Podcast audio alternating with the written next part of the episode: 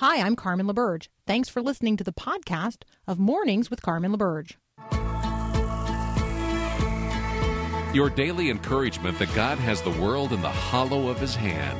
This is Mornings with Carmen LaBerge on Faith Radio.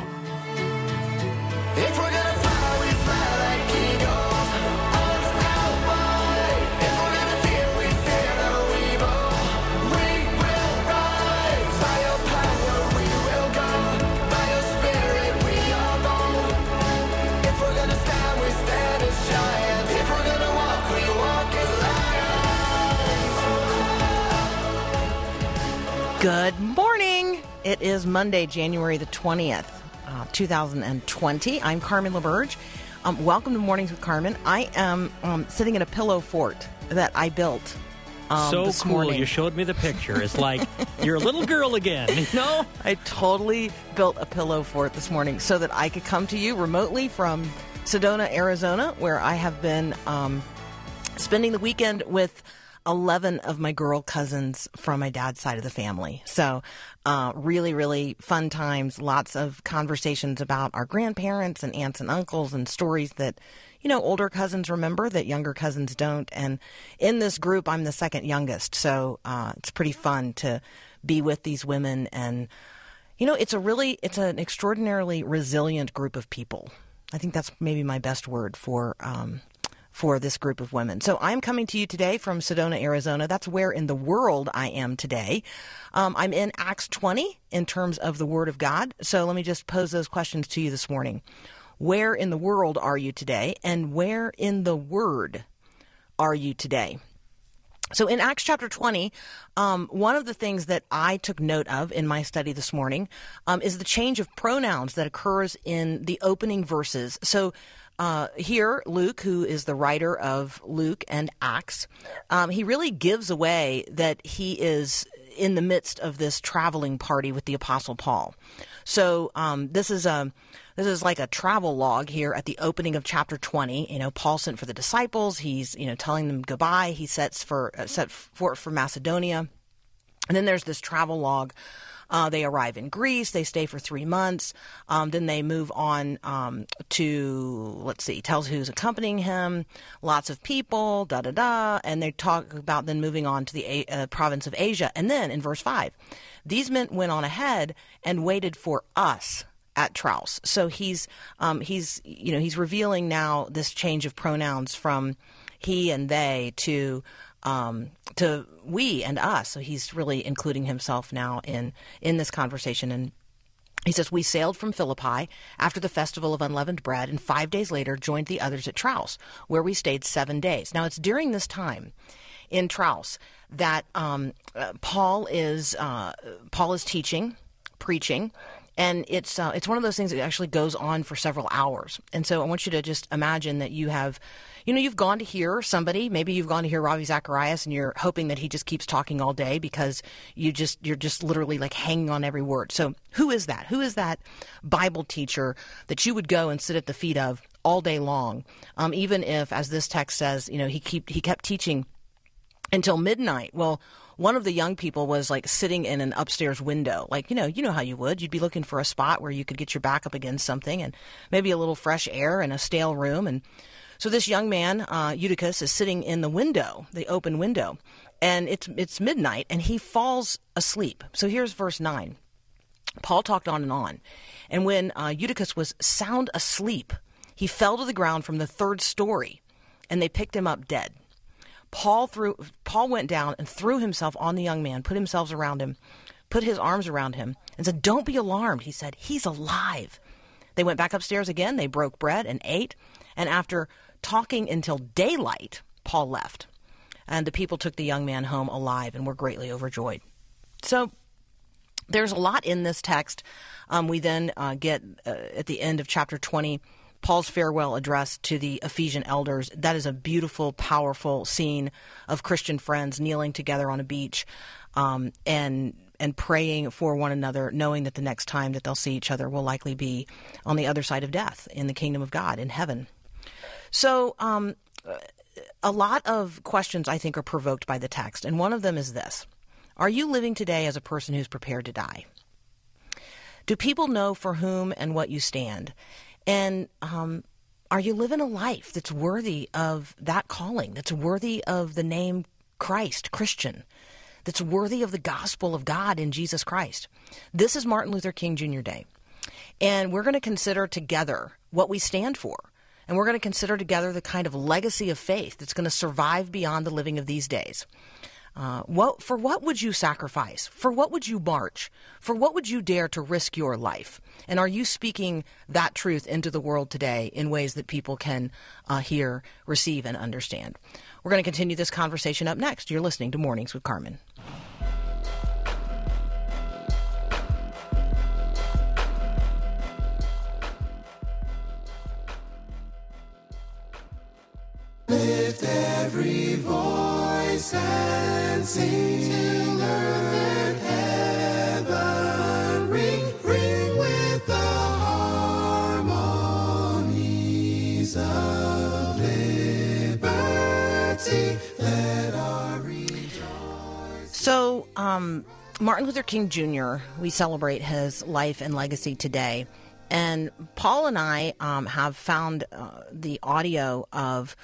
uh, a speech that Martin Luther King Jr. gave to some students at Barratt Junior High School in Philadelphia on October the 26th, 1967. It was just six months before he was assassinated, and he spoke to this group of students about life. And uh, and so the, the the speech is really about what's your life's blueprint, like what what is your not just your plan, but how are you working it out? And so we're gonna um, listen to the opening cut of that speech, and then we're gonna talk about it. This is Martin Luther King Jr. at Barratt Junior High School in Philadelphia on October the twenty sixth, nineteen sixty seven. What's your life's blueprint? I want to ask you a question, and that is what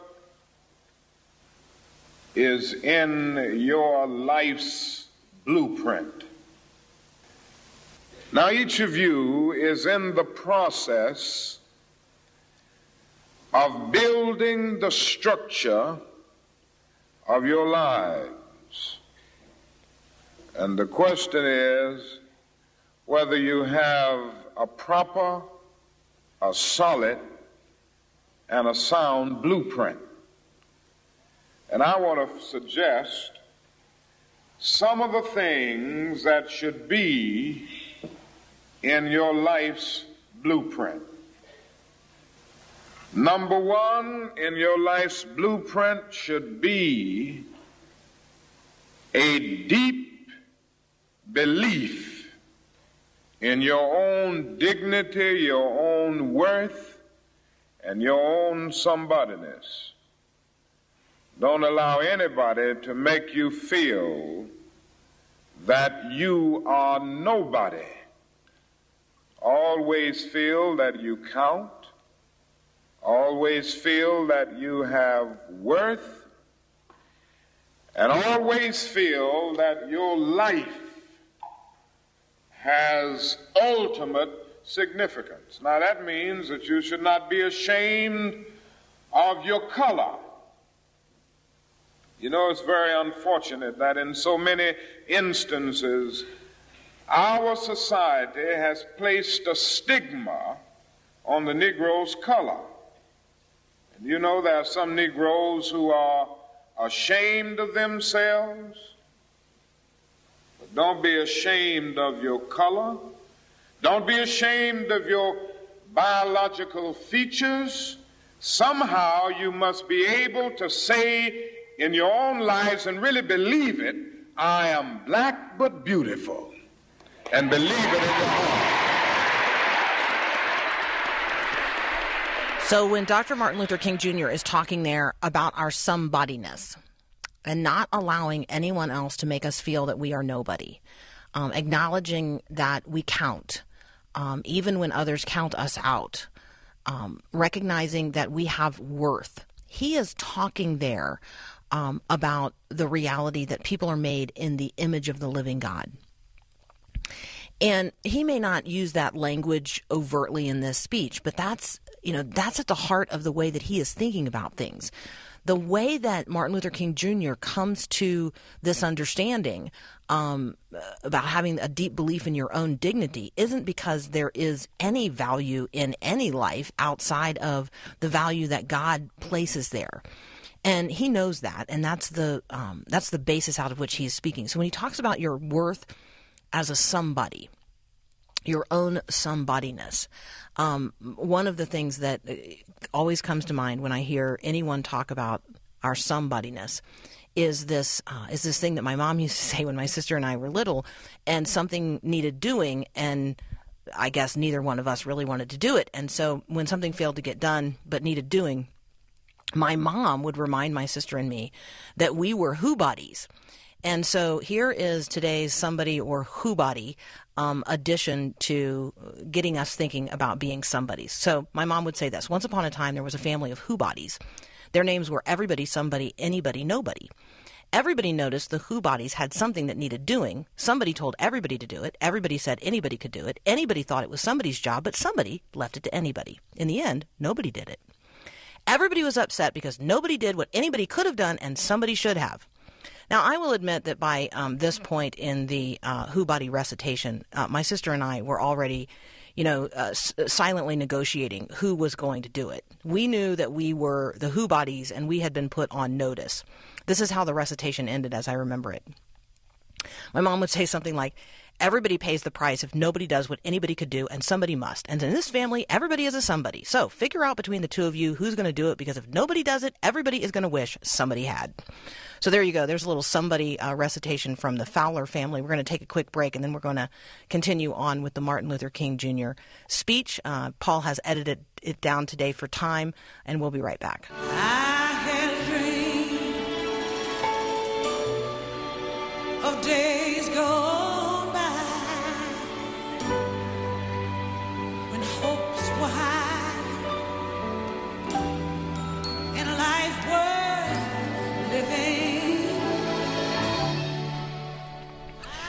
So many of us probably recognize um, the question uh, about having a dream. And I feel like on Martin Luther King Jr. Day, one of the things that we probably frequently talk about is, you know, are we still dreaming what seemed at one point in time to be impossible dreams? And so let me just ask that as a question. Are you dreaming an impossible dream? Something that if God wasn't involved, it just simply wouldn't happen.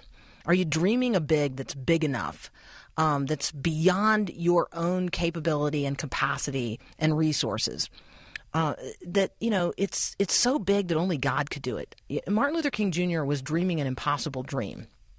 We are listening right now to excerpts from a speech that he delivered at Barratt Junior High School in Philadelphia, October the 26th, 1967. We have covered the first point, and it is about human dignity and living as who we uh, who we are, which are somebodies.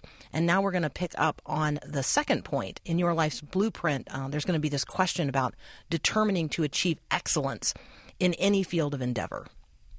Secondly, in your life's blueprint, you must have as a basic principle the determination to achieve excellence in your various fields of endeavor. You're going to be deciding as the days and the years unfold what you will do in life, what your life's work will be. And once you discover what it will be, set out to do it and to do it well. Ralph Waldo Emerson, the great essayist, said in a lecture back in 1871 that if a man can write a better book or preach a better sermon or make a better mousetrap than his neighbor, even if he builds his house in the woods, the world will make a beaten path to his door. That hadn't always been true, but it will become increasingly true. And so I would urge you to study hard, to burn the midnight oil. I would say to you, don't drop out of school, and I understand all of the sociological reasons why we often drop out of school. But I urge you, in spite of your economic plight, in spite of the situation that you are forced to live so often with intolerable conditions, stay in school. And when you discover what you're going to be in life, set out to do it as if God Almighty called you at this particular moment in history to do it. Set out to do a good job and do that job so well that the living, the dead, or the unborn couldn't do it any better.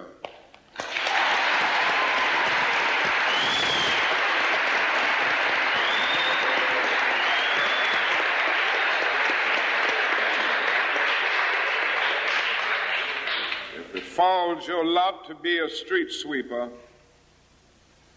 sweep streets like Michelangelo painted pictures, sweep streets like Beethoven composed music, sweep streets like Leontyne Price sings before the Metro- Metropolitan Opera, and sweep streets like Shakespeare wrote poetry. Sweep streets so well that all the host of heaven and earth will have to pause and say, Here lived a great street sweeper who swept his job well.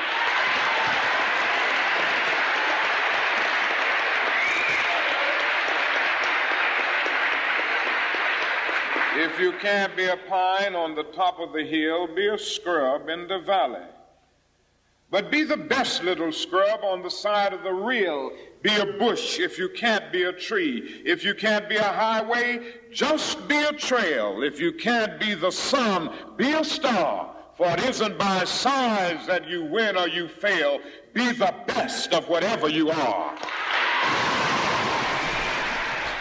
Okay, we are listening to Martin Luther King Jr. in a speech that he delivered um, at a junior high school, Barratt Junior High School in Philadelphia, just six months before he was assassinated. And on this um, MLK Day, uh, you know, these points that are in this speech about having a life's blueprint and then living it out, I just really think, you know, in addition to living out the dignity of who we are, this uh, this applying your life um, once you have discovered what you are going to do, then set out to do it as if God Almighty called it called you to it at this particular moment in history, and then do it. And don't just do it, but do it well. Set out to do such a good job um, that the dead or the unborn w- couldn't do it any better. I think that this uh, this life of excellence is an important reminder um, at this stage of history for each and every one of us. We're going to listen to the third segment um, of this before uh, before the bottom of the hour. So, um, Paul, let's go ahead and cue up the end of uh, of this conversation. And finally, in your life's blueprint must be a commitment to the eternal principles of beauty, love, and justice. Don't allow anybody to pull you so low as to make you hate them. Don't allow anybody to cause you to lose your self respect to the point that you do not struggle for justice. However young you are, you have a responsibility to seek to make your nation a better nation in which to live.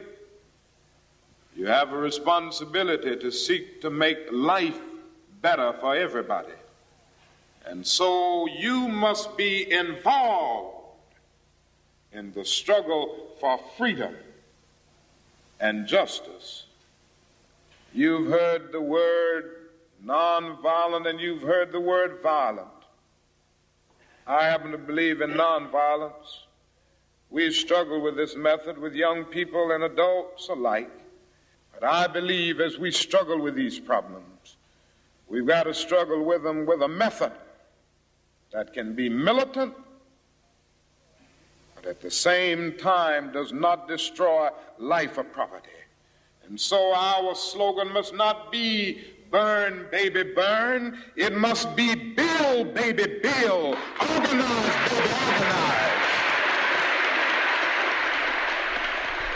So, are you a builder and an organizer, um, a part of the church militant that is pressing itself into um, the the prevailing issues of our day in a way that extends the beauty, love, and justice that Martin Luther King Jr. talked about now a generation ago? Um, I hope you are working to build a beautiful life, um, and I hope you are doing so, constructing that life in a way that is biblically integrated. Um, we're going to return uh, in just a moment for another. Uh, another conversation, and these conversations today, a a lot of them are about the justice issues in the world today.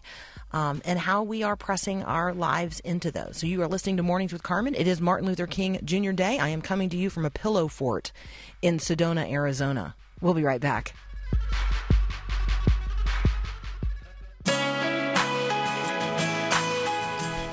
As we survey what's going on around the world today, we're going to have a conversation with Ruth Kramer from Mission Network News. She's going to give us an update on what our Christian brothers and sisters are doing in response to the catastrophes in the Philippines related to typhoons and volcanoes. Um, we're also going to get an update on some things happening in the Middle East. Um, you've probably heard over the weekend about horrific uh, Houthi drone attacks in Yemen. We are going to talk about proxy wars, and we're also going to talk about just what's, you know, the realities of life on the ground in some of these places. We're going to talk about Iran and how the protests there are changing the tide. Um, I'm also going to ask her about what I'm hearing about these women in India, these Christian women in India who are literally standing up and saying, on behalf of, of justice for themselves and others, enough. So that's up next here on Mornings with Carmen.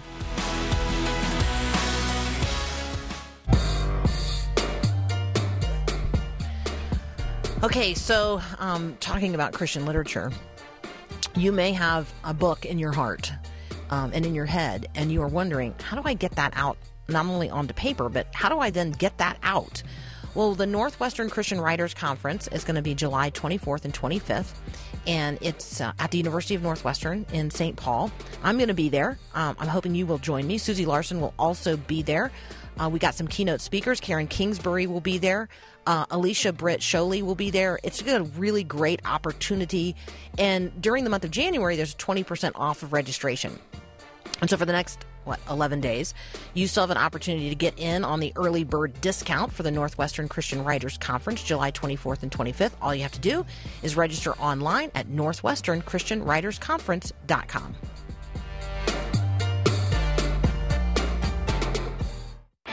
When a teenager is causing problems in the family, he isn't the only one in need. Moms and dads desperately need support as well. Hi, I'm Mark Gregston with Parenting Today's Teens.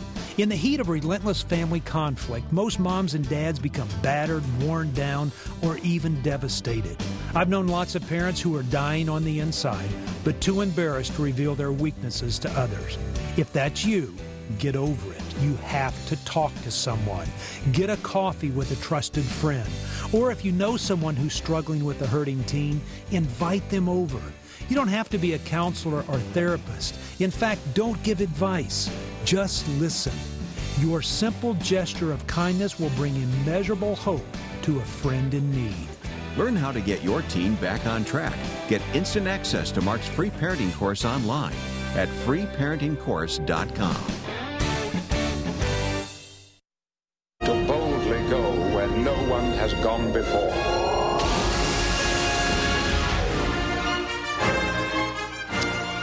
Kramer from Mission Network News graciously joins us to bring us up to date, not only what's happening around the world, but how our Christian brothers and sisters in those most difficult of places um, are on the ground responding. So, Ruth, welcome back to Mornings with Carmen. Thank you for having me. Let's um let's start in the Philippines, and we kind of need to, I think, turn the clock back maybe to the beginning of December and remind people what has happened there just in the last six weeks. Yeah, I think a lot of this went uh, under the radar uh, for for most people in North America. Uh, Typhoon Tisoy or Kammuri, uh, which is the international name, struck at the beginning of December, so like December third and fourth, and um, it came in with the strength of a Category Four Atlantic hurricane. Um, a typhoon is not unusual in the Philippines, but perhaps the frequency with which the Philippines has been hit uh, is what makes this unusual. Three weeks later, Typhoon Ursula uh, came in, and although it came in on Christmas Eve like uh, in the Category One hurricane strength, it hit the exact same area that was struck earlier by Typhoon Tisoy. Um, so what was already damaged and weakened by that first typhoon um, was just flattened further by the second typhoon that came in. Um, so now you have flooding, you have mudslides, you have all of this other kind of stuff that's uh, that's in the aftermath of two major storms. Um, and then just a couple weeks later, uh, the uh, seismologists started noticing some activity in uh, the volcanic region uh, where volcano Taal is located. Um, Taal is a uh, kind of like a an island grouping. Um, it's an active volcano. It's like the second active, most active in the Philippines. Um, but in this, in the crater of the volcano, there's a lake, and so people have taken to building villages on the upper ring of the crater um, because it's very scenic. It's it's really pretty. Um, and with uh, all of the nutrients that are in the soil, um, it's lush. So it's sort of a resort area. And obviously, because it's populated, now that the volcano is active again, um, it just means a massive displacement of people. So there are like 40,000 people that have been displaced away from the volcanic ring in this area. And um, they're just waiting for it to blow because what you're seeing is not only the activity seismolog- uh, seismologically speaking, but also the plumes of ash, uh, the the pollution that takes place in the atmosphere. There's some uh, obvious lava that's coming through, so and there's magma as well. So this volcano is going to blow. And it's just a question of when. Um, there's a lot of concern about when that's going to be because there have been 400 volcanic earthquakes since January 15th. So it's not safe to go back. They don't really know what to do. Um, the government is basically saying, we're just going to keep everybody that's been displaced in these shelters until the volcano blows. And then we've got a plan B for what's after the volcano um, going into place right now. And the government's going to declare that whole area a no man's land. So nobody's going to be allowed to go back to their homes. So we're not just talking about people who are going to be displaced for a period of time. We're talking about 40,000 people who absolutely now have to relocate. Right. And the churches in the region, um, I know, are are responding, um, but it's you know it's a it's a challenging place to serve already. It is, and yet we have uh, uh, a partner. Asian Access has a training center that's within eyeshot of the region. Uh, so when the volcano started sending up the ash and the pollution, it affected people at the training center, but in uh, because of its placement, it's not directly in harm's way in, in the sense that when the volcano blows, they're not going to lose their training center. Um, but they are looking at what's next. Um, and a lot of organizations like Compassionate International are coming alongside uh, the churches that exist in this region. And they're trying to supply them ahead of time with uh, needed supplies just for humanitarian purposes as the churches reach out and house some of these uh, displaced people. Um, and, and the thing is, it's not just, like you were saying, not just an overnight thing, not just a couple of days thing, because they don't know when the volcano is going to blow. It's just a, a question of how many days. And it could be tomorrow, it could be next month. Um, so the, the unknown aspect of this is really hard on people. It's very stressful.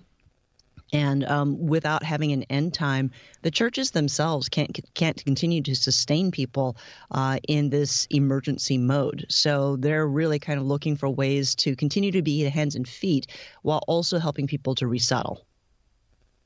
Yeah, I'm just, I mean, you know, if people just Google Taal, which is two A's in the middle, T A A L, one of the things that they're going to see is this, this, the reports that are coming out. Like there's ankle deep mud, there's debris, the ash is already so heavy that it is, um, uh, uh, you know, it's crushing the roofs of the structures in the region.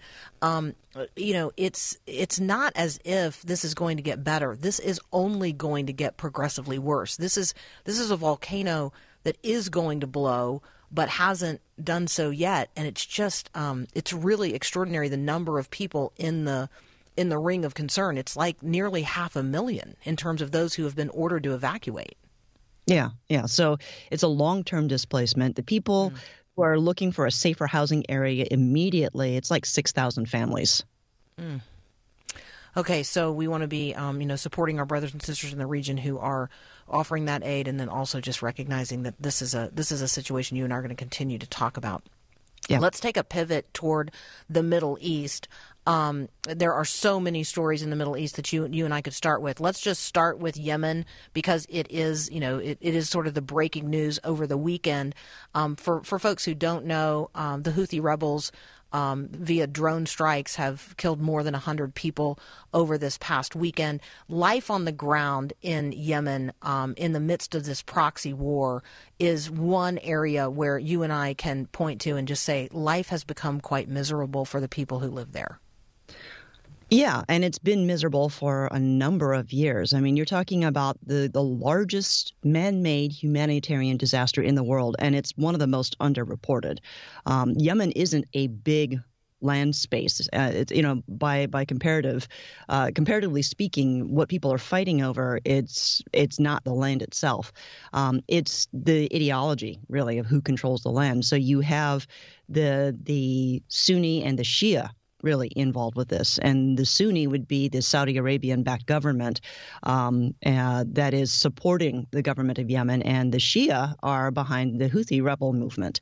Um, and they've been fighting pretty consistently for a number of years, but it really picked up in 2014. Um, you're really you're looking at a situation that has killed over 100,000 people since 2014. Um, and in the process of all of that, created a food crisis that affects like 11 million people. Um, 240,000 people in Yemen live in famine like conditions.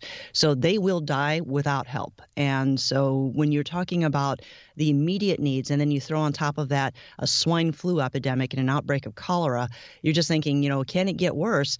Uh, and the hope was with the peace broker, the peace deal that was brokered back in November, that they would be able to bring in some of the aid groups to address some of this. Now, there are aid groups on the ground who have stayed there throughout the crisis itself, um, but they are very limited in what they're able to do just because of the the hostilities. Um, and in right around Christmas Eve, those humanitarian aid groups had to pull out because things were just getting pretty difficult. Uh, their supply lines were being attacked, their convoys were being attacked, so they were not uh, allowed to, you know, safe passage in and out of areas uh, just to get the aid supplies where they were needed. Um, and so as a result, a lot of those groups have pulled out, and that leaves who on the ground? That leaves your your Christian underground network.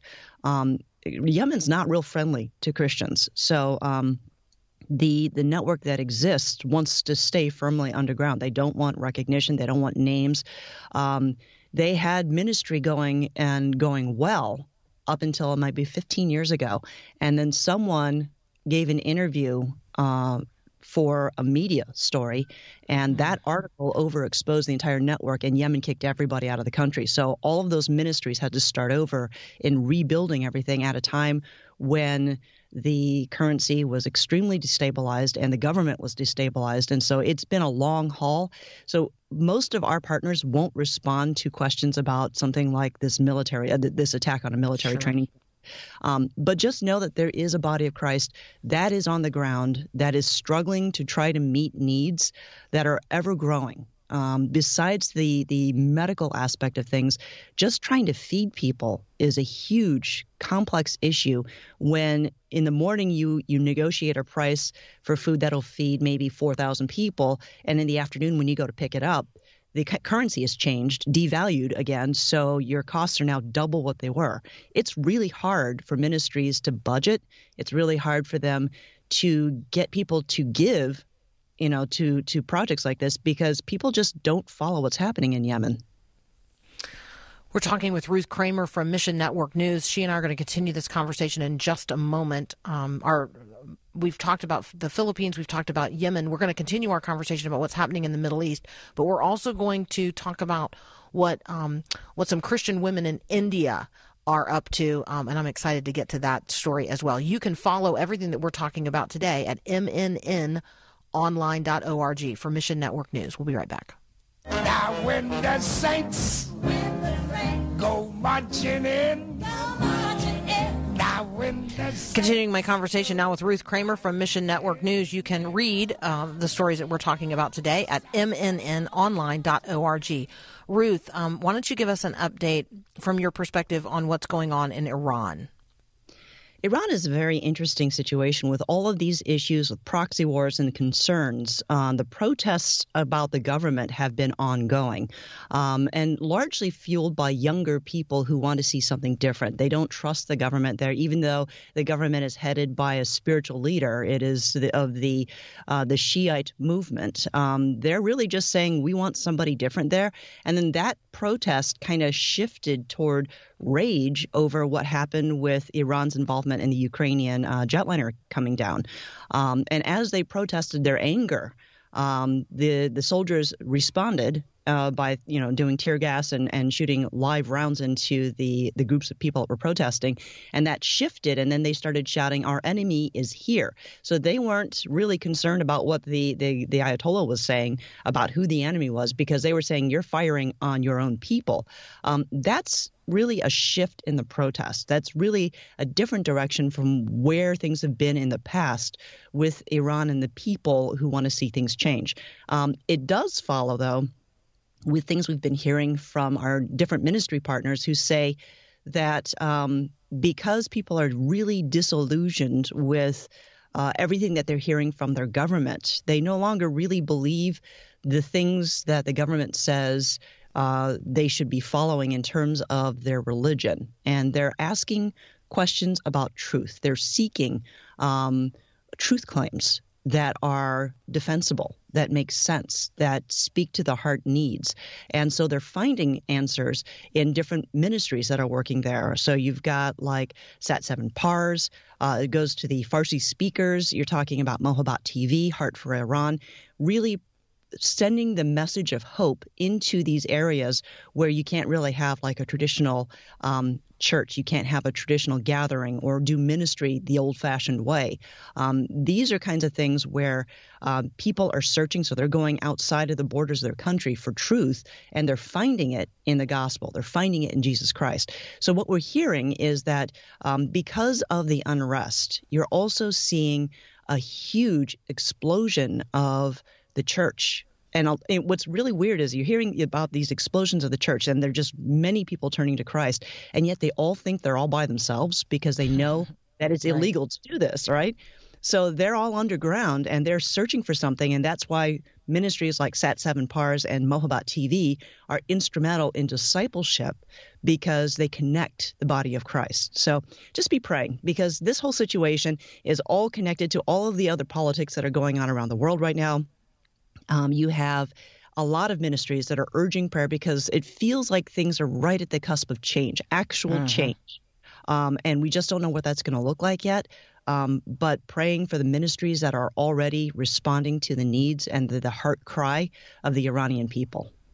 Okay, so I want to. I'm anxious to get to this um, to this India story on this Martin Luther King Jr. Day. This story about um, uh, this "Dark is Beautiful" campaign in India um, by through Asian Access Women of Worth campaign.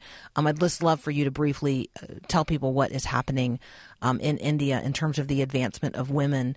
Uh, because of you know Christians recognizing that um, we're made in the image of God, each and every one of us.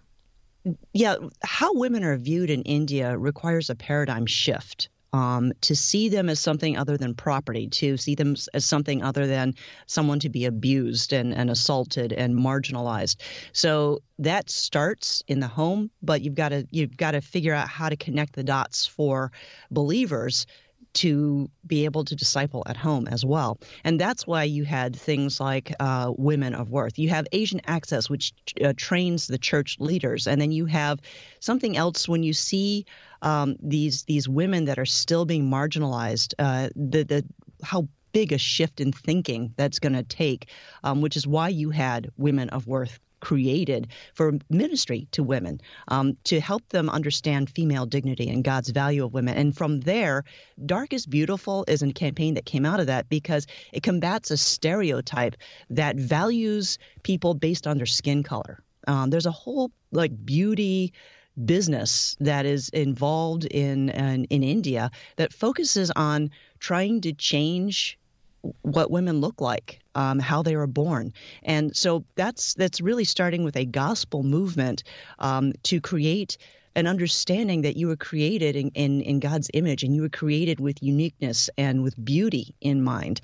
Um, and so it's it's more than just an advocacy. It's really trying to help believers be at the uh, grassroots level of a paradigm shift for women in India.